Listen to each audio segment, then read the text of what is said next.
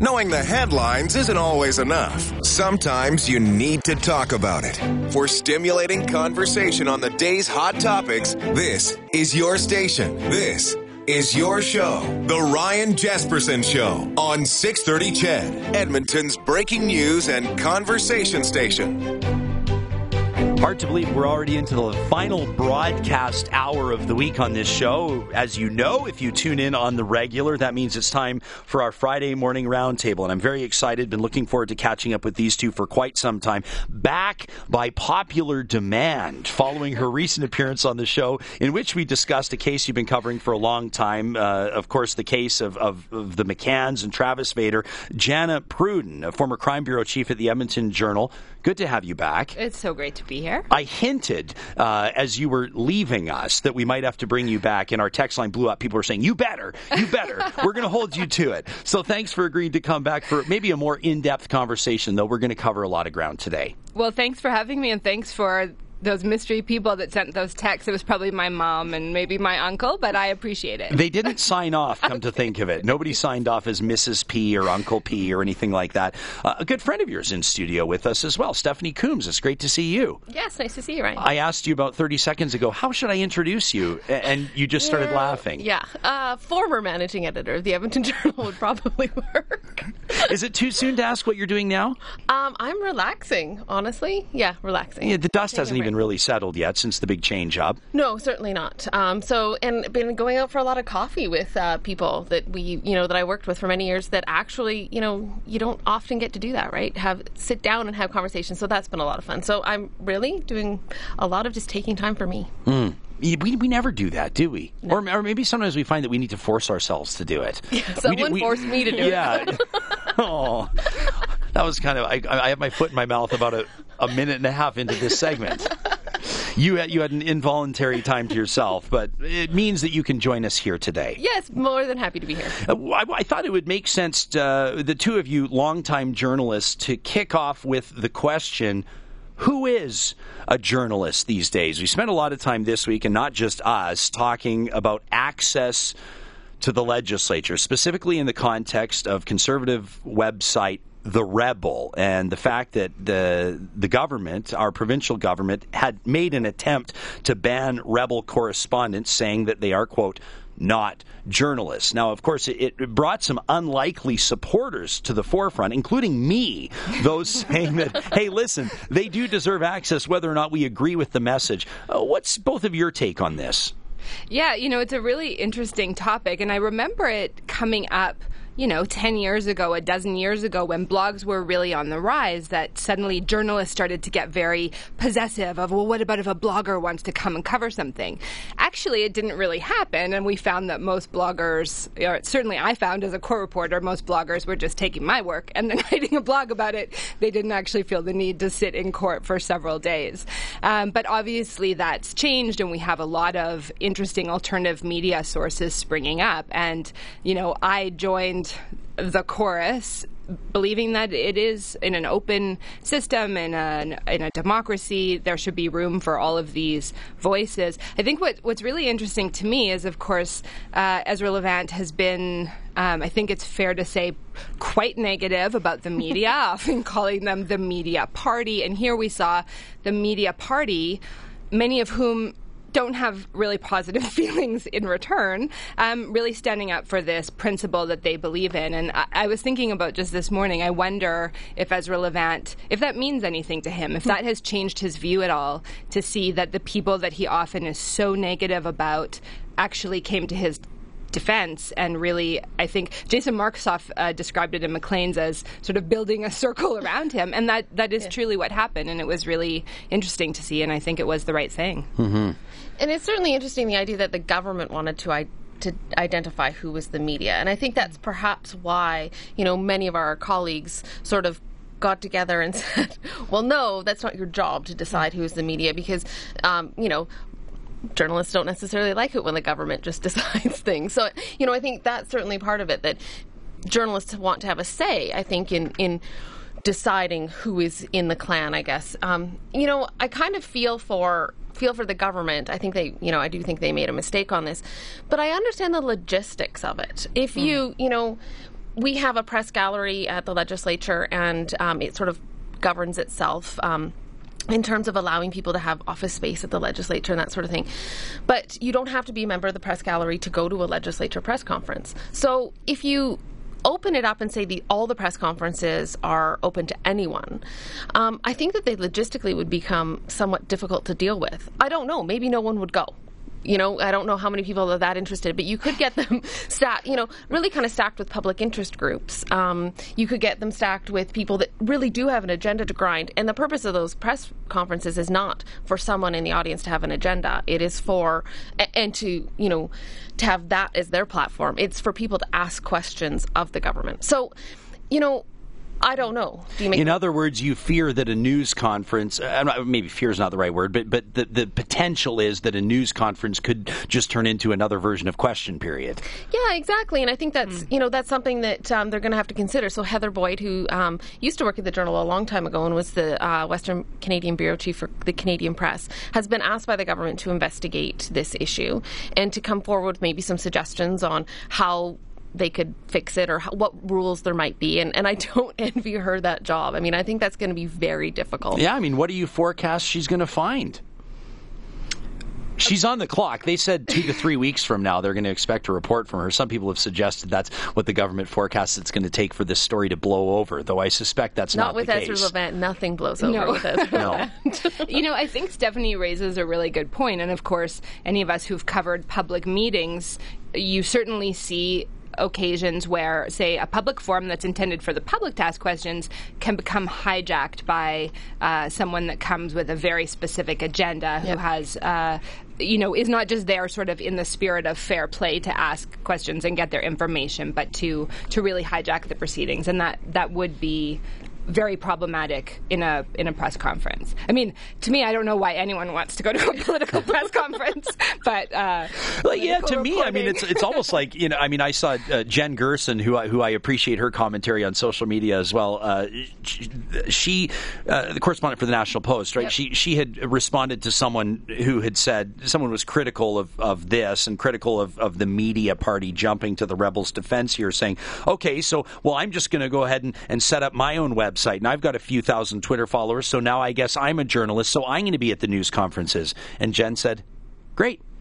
and I kind of think, you know what? I mean, if, if we're indicating that there might be uh, more of an interest in politics and more people might be showing up and more people might be discussing what's going on down at the Alberta legislature, which obviously includes policy and initiatives that affect all Albertans, then great. But you, you, you, you, you, there's kind of like this sliding scale where you either go, I mean, on one hand, it was suggested that all web based platforms would be banned from news conferences. okay, well, hang on. So, so then that includes the rebels. So the rebels out, but then that also includes, uh, you know, BuzzFeed, and it includes iPolitics, and it includes Vice, and it includes all of these other groups that offer legitimate, sure, somewhat biased or influenced political commentary, but political commentary nonetheless.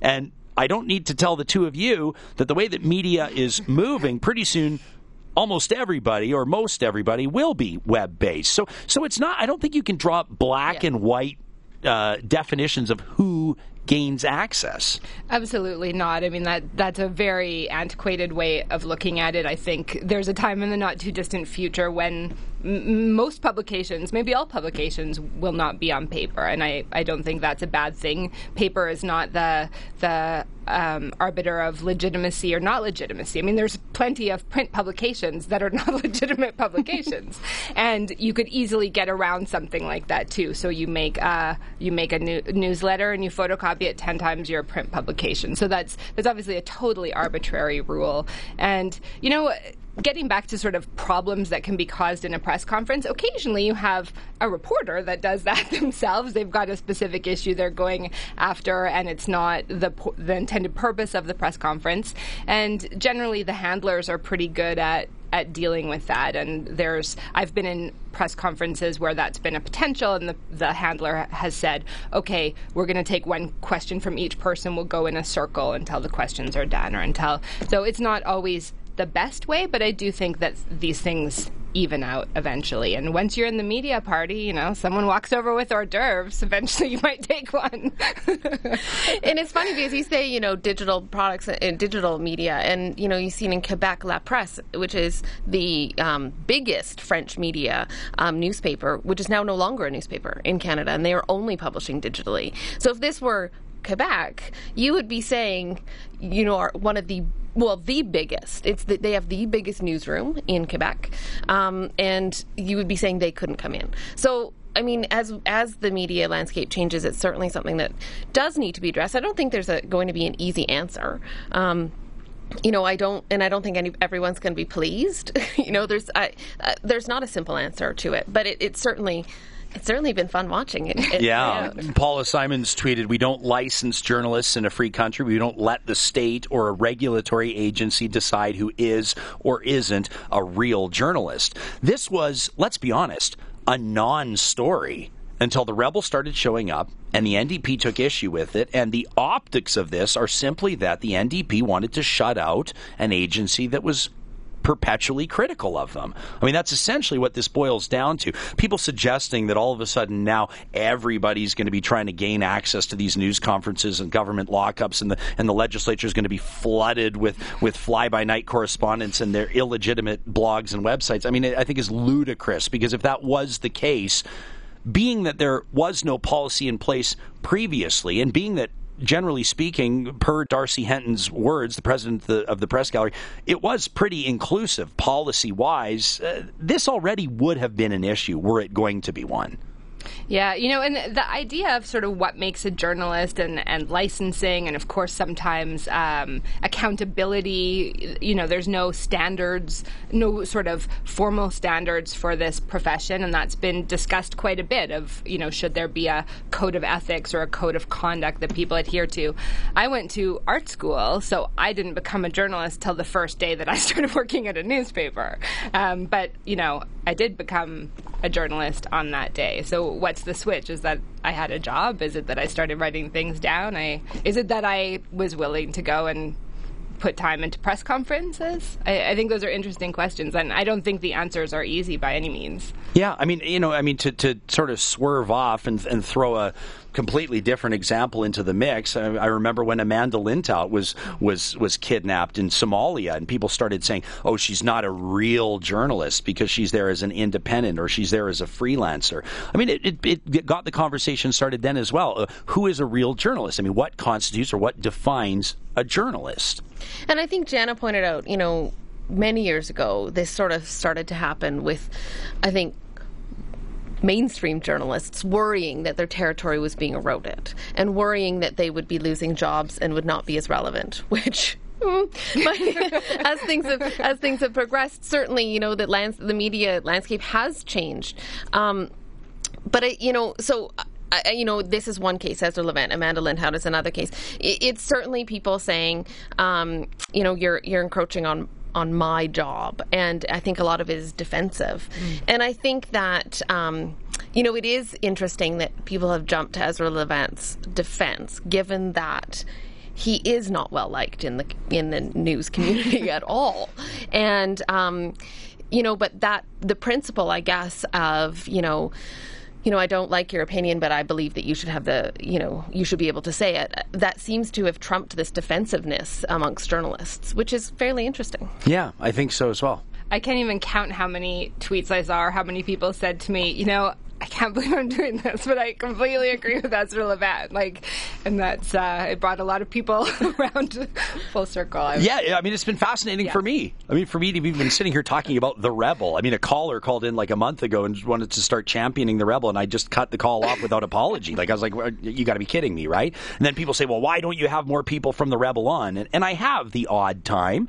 Brian Lilley came on to talk about something once, and Lauren Southern came in to talk about something once. I mean, here we're giving them 15 minutes of, of, of, mentions and airtime. The fact of the matter is, I don't sweat the Rebel, but it is a competing news outlet in a sense. I mean, if you can call it a news outlet, I don't have as much of an agenda as the Rebel has, but at the same time, I defend their right to get a message out. I defend people's rights to speak what they believe.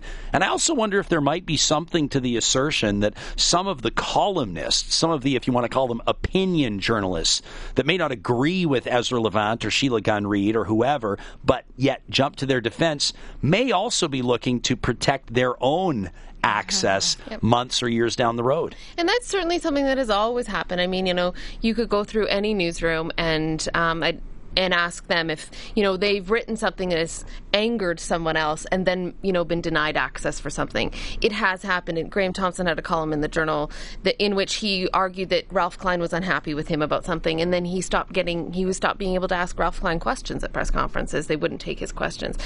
Um, you know, opinion journalists are on a have a different road to go down than uh, reporters necessarily.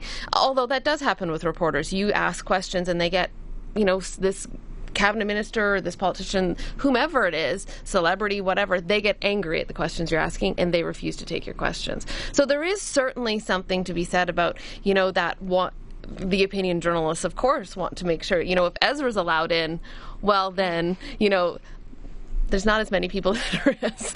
But are some of the best are some of the best journalists the most unpopular ones for that exact reason? They're asking the toughest questions. They're unearthing the most significant stories. I I think so. What I would say though is I think Ezra has a spotty history in, in terms of uh, accuracy and um, I'm not talking specifically yeah. in the context of him. I'm yeah. just even with Graham and, and Ralph Klein or whatever the case may be. I mean, sometimes the journalists that really push people yeah. are the ones that are most disliked. And they get, you know, they get often get the best stories. But it is a you know it is a fine line. You are out there asking questions and people have to answer them. So you know in order to do your job people need to answer your questions. In some way you can't it's difficult to write a column or a story that is entirely no comment. You know if you don't have people. So there is a lot of you know, working to get people to respect you for the work you do. Um, you know that they may not agree with your opinion, but they respect that you ask questions in in a manner that is. I used respect about five times in that sentence, but is respectful. It's okay. You're setting the tone. listener here says you don't have an agenda, Ryan. You must be kidding. You want a list? Yes, I do. Go ahead and text it into oh, 630 630. There's a lot of comments here on media bias. That's where we'll go with Jana Pruden and Stephanie Coombs right after this. You're listening to The Ryan Jespersen Show on 630 CHED, Edmonton's breaking news and conversation station. Jana Pruden, Stephanie Coombs in studio. Brent says, Wow, a lot of media covering the media. It seems a little self serving. The two of you are absolved of that.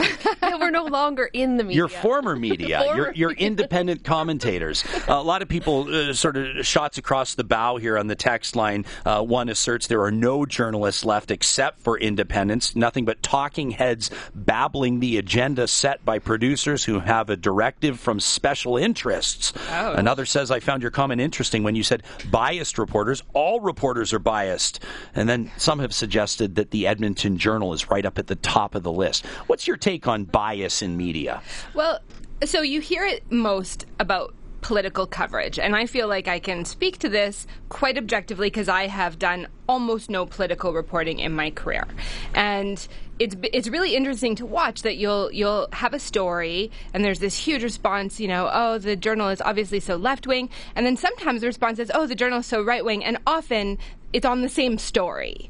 And I always think that's a sign of real balance when people are accusing you of both things.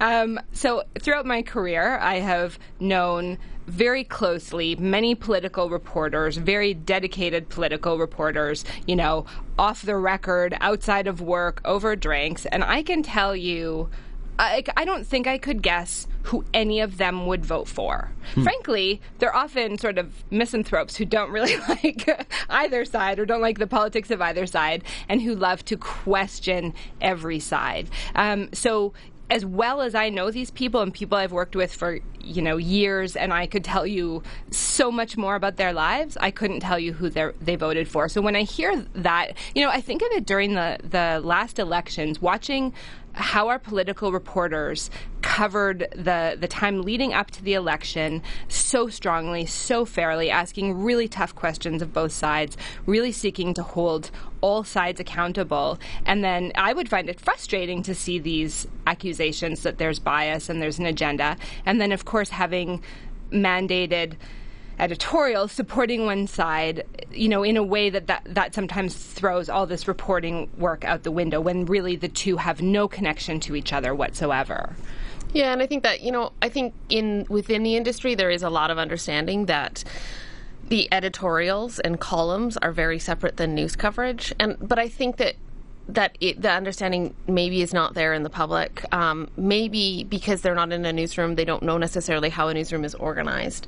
So, you know that that those two things are very separate. That as the managing editor, I wasn't involved in making decisions about the editorials because I was um, busy managing the reporters, and so um, there there really is a separation um, in the way we set ourselves up and the way we handle stories. And I know that's not always clear to the public, and I know that. Um, I know that it can be easy to read into things what you want to see in them. And so that goes to Jana's point, which is very frequently would we would be accused in the same breath of, you know, one person, one letter to the editor says we're, you know, two left, and one letter to the editor says we're two right. And and that happened very frequently. And like Jana said, that's where I would take it to say, well, if I'm getting heat on both sides, um, I feel like that maybe we're coming up somewhere in the middle. Mm-hmm. I, someone uh, quite some time ago, I guess maybe about a month ago or so, tweeted at me. They said, "I've listened to your show just for a, a few days, and and your bias against the Wild Rose Party is very evident." And all I could think of to respond was that I'm biased against everybody.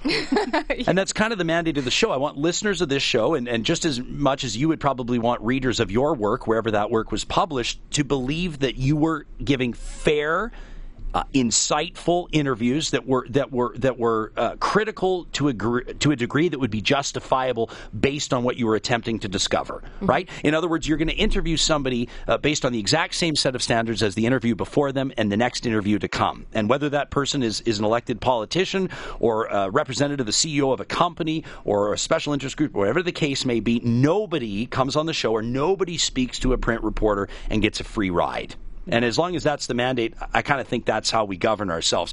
We'll get into this a little bit more with Jana Pruden and Stephanie Coombs. Then we'll move on. Their take on Northland's big plan and competition for Uber and how cabbies are keeping up. And hey, wherever else this Friday roundtable goes. Here are the headlines.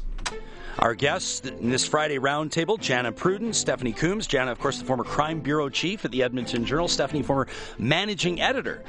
Zifflepig to the text line at 630, 630. Isn't that one of the greatest names? Zifflepig. Uh, says Arnold Ziffel, right? Yeah. From from the show with Zsa Zsa Gabor. The pig's name was Arnold Ziffel. Wow. Yeah. Well done. Thank you. I don't know impressed. why I know that, but I know that my. I won't even fact check it. Zifflepig wonders uh, says opinion journalist is isn't that an oxymoron? Can someone be an opinion journalist? Yes. I think so. I think so. I mean, I think if you were saying opinion news reporter, mm. that would be an oxymoron.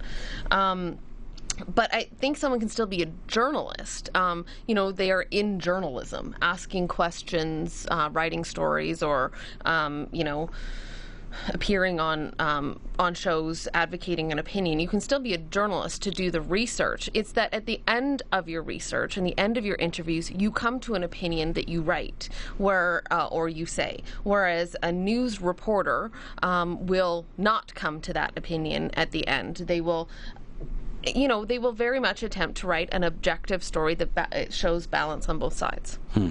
I mean, you see that right now, even with sort of personal journalism, where people are interested in sharing personal stories. So um, I had I sent out a newsletter. I sent one out today with some stories that some of my friends have written recently, including a woman who wrote about uh, experiencing miscarriage and a person who exper- who wrote about uh, being in relationships when you have bipolar. And so these are people who are exploring this as a broader issue, but they're using their own experience. So it's you know, that's not a matter of bias, but it certainly is a matter of that's a personal story, but it, it's also reported, so it's it's personal journalism, and I think the the reader is very aware of that when when they come to the story. I think that's a big part of it. When you read something and can tell sort of that it's intended to be objective news reporting is much different from coming to something where someone's saying, This is my personal experience, maybe here's some science about it, here's other people's experience, but you know, it's very transparent that it's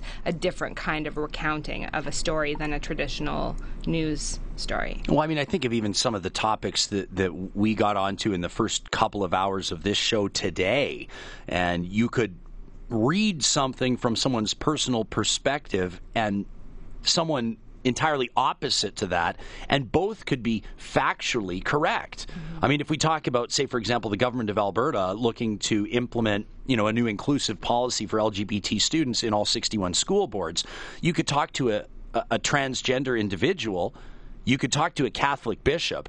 Both of them could be writing from their personal perspective and their personal experience. Both of them could be citing facts and statistics.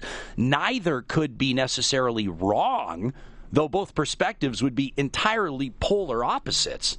Now, that doesn't mean that they're incorrect. People just need to consider the source and, and, and in that digest what information they're, they're receiving. And I think in journalism, it's important for opinion or commentary to be labeled as such, or so that, or that you know, in some way readers or viewers or listeners are aware that this is a column or an opinion piece. Um, I think that's important because I think you want to be upfront about that. I, I don't think you want to hide that something's an opinion. I think opinion journalism is very important. I think it has a strong um, a strong role to play. I just think it needs to be labeled as such so that people know. Yeah, listener here says maybe I'm stuck in the past, but journalism to me is just the five W's: who, what, when, where, why. You know, anything else is storytelling or editorializing. And this is where I think uh, that conversation happens. Uh, the difference between a reporter and a journalist. Many people said, and this was the position of the government of Alberta, by the way, uh, in recent commentary, that Ezra Levant testified under oath that he is not a journalist. And, and he said, uh uh-uh. uh I said, I'm not a reporter. Right. And there's a big difference there. And there is. And there is. You know, so using our experience at the Edmonton Journal, that would be saying that Graham Thompson, Paula Simons, uh, Gary Lamphier, David Staples, that these people who are paid to have an opinion every day, that they're not journalists. And they very much are journalists. They approach their work in the very same way that uh, reporters do. They research and they interview, and at the end, they come up with an opinion. Um, and often they're at differing opinions. Um, I did see that Dan Barnes thinks the Northlands thing is really good, and Paul Simons thinks it's really bad. And, and, those were both published in the journal. So, you know, I, I think they foster a debate that may not otherwise have appeared by just running a regular news story. All right, Stephanie, you teed it up for us. When we come right, back, i want to get into that Northlands plan and see what the two of yours take on it is. Uh, by the way, Zifflepig has texted back in, says, Jana, you nailed it. Oh, Very well done. We'll be right back. Stephanie Coombs, Jana Pruden on 630 CHED. You're listening to The Ryan Jespersen Show on 630 CHED, Edmonton's breaking news and conversation station. Stephanie Coombs, Jana Pruden, our guests in this edition of the Friday Roundtable. Uh, we heard it live on these airwaves just a short time ago. The grand plans for Northland's reinvention. We've talked about how it means the demise of horse racing in the city of Edmonton, at least for now. It's a plan worth about $170 million. It includes a $45 million investment in an urban festival facility. That'll replace the racetrack. You're already laughing. They say it can accommodate from 90 to 140,000 people. So you're talking like a I guess, like a Rock in Rio or like a Coachella type venue. Uh, it also includes a, a, a reinvention of, of uh, the Edmonton Expo Center for a concert venue that could accommodate up to 5,000 people and about an $85 million, for now, retrofit of Rexall Place that could lead to some community rinks, etc. Uh, your former colleague, Paula Simons, has said that this is not a uh, she said it's a fantasy, not a plan. What's your take on this? Well, I think that, you know, I think parts of it are good. I think certainly it's a facility that has excellent access with the LRT, um, great, like tons of parking, all that kind of stuff. So if we can repurpose it into something that works for Edmonton, that is fabulous as opposed to just tearing it down. So I don't have any children, but I understand from all my friends who do that getting ice time is difficult in Edmonton. Um, and so if they're going to put in eight new hockey rinks that could be a scene for a place for tournaments and that sort of thing, that seems and and most people seem to say that seems to be a good price. I actually really 85 like that idea. Yeah, like I think, and then there's all the parking for people who need to go, or you can take the LRT there. It's well serviced for a bunch of people to get there. Um, so I like that idea. I think that you know you want to take advantage of the expo center still being there. I think you don't want to just abandon that conference facility. So if they can invest in it to make it better great but you know you said we were laughing when you talked about the festival site i guess i just i'm not sure i mean festivals are one of my favorite things about edmonton full stop i love them but I don't know. There's only one I know that attracts that many people, and that's the Heritage Festival. And I don't think that they have any plans to move out of um, out of Hawrelak Park, and that's only three three days a year. So what I'm not, I'm unclear. You know, like if the Rolling Stones toured every year, great, maybe they get 150,000 people who'd go. Maybe. Maybe, but they and already maybe, have. But we already have Commonwealth Stadium, which seats 65,000 people in an outside concert. So you're not creating another venue that offers something different. You're just it's just more people. I think. Like I, I don't really understand. Already there are very few outdoor concerts at Commonwealth Stadium every year, a couple. So is there a, not a demand for them? Is it not convenient because the Eskimos are playing? I'm not sure of those part. And one of the things too is it's it's not that they're saying we're going to spend forty five million dollars to put shovels in the ground and break ground on an urban festival facility. They're doing it at the expense of the racetrack. They're they're doing. I mean, it, it means the demise of horse racing in Alberta, which has also prompted another question, which is is horse racing a sport on the I mean is is attention and interest increasing or is it a sport on the on the decline and, and it's one of those things where I wish people could see your facial expressions right now. Why don't you elaborate on the look you just gave me, Jana? Well, I just have I have no idea. I mean, I'm I'm not a sports person and I'm not a gambler. So those are I I've I've been to the races once, I think with my grandpa when I was a child. And uh I Matthew Panasiuk, who's running the board today. Matthew, what did you say to me just before these two joined us in studio? Your take on the horse racing debate? Well, I was saying is that nobody was really talking about it before before this whole uh, thing happened, right? And all of a sudden, that now that horse racing is going to be gone, everybody's freaking out. Oh, horse racing is gone. Well, I really like horse racing, but really, did anybody really go? Yeah, it's the same thing we were saying about the Edmonton Rush. I mean, like you know, their last game, which happened to be the game, the game that they won the NLL championship for the first time in franchise history, they had like fifteen thousand people there. Everyone lamenting the loss of the NLL champion Edmonton Rush, and it was kind of like, well, where were you all before? You Yeah. know, so I, I can't quite put a finger on the horse racing thing myself. We read several emails from people. We had we had like a dozen emails this morning from passionate supporters of horse racing, but it hasn't been part of the conversation leading up to now. And what's interesting to me, I think, is that you know I sort of judge things based on reader reaction that I got at the newspaper, and I mean it certainly is a is a somewhat of a good barometer. And I think when we um, when we made a change to the puzzles, I had hundreds of people calling and emailing me. When we cut back on putting uh, horse racing in our stats pages in sports, we had maybe a dozen people. And so, you know, and it's that was for you know staffing issues and all sorts of stuff, but also space, the relevance. Did we we didn't feel that um, the horse racing necessarily was that relevant, so we cut it back, and we didn't get too much of a backlash. Certainly, there are people, and it seems to me to be a, a small core group of people who are really supporting it, but. My understanding is that it's not really financially viable, and if it's if that's not happening, then then the city then the city's taxpayers are supporting it. We- We've been trying to sift through the numbers and make sense, and it depends on who you talk to. As it always does. w- w- When when you talk to one side of this, uh, horse racing gets a thirty million dollars subsidy every year from the province. When you talk to the supporters of horse racing, they point out that this is revenue generated from gambling, and thirty million dollars of the gambling revenue is sent back into horse racing, essentially returning the money that it generated in the first place. So I mean, you can make your own decisions on that. Some people have pointed out that Northland's parking is going to have to get less expensive if you're going to seriously encourage minor hockey and ice times to actually flourish there. And here's an interesting point on the text line as well. A listener says, you know, there's not much parking, in fact, zero parking at Hawrelak Park for Heritage Days. There's way more room in LRT access at Northlands. So, I mean, maybe there's an example, but I can't see Heritage Days going on at 30 degrees in the middle of July or August on pavement. Do they lay sod at Northlands? Maybe. Well, I mean, one of the pictures that they had, some fancy like drawings, had had people all lying on the grass.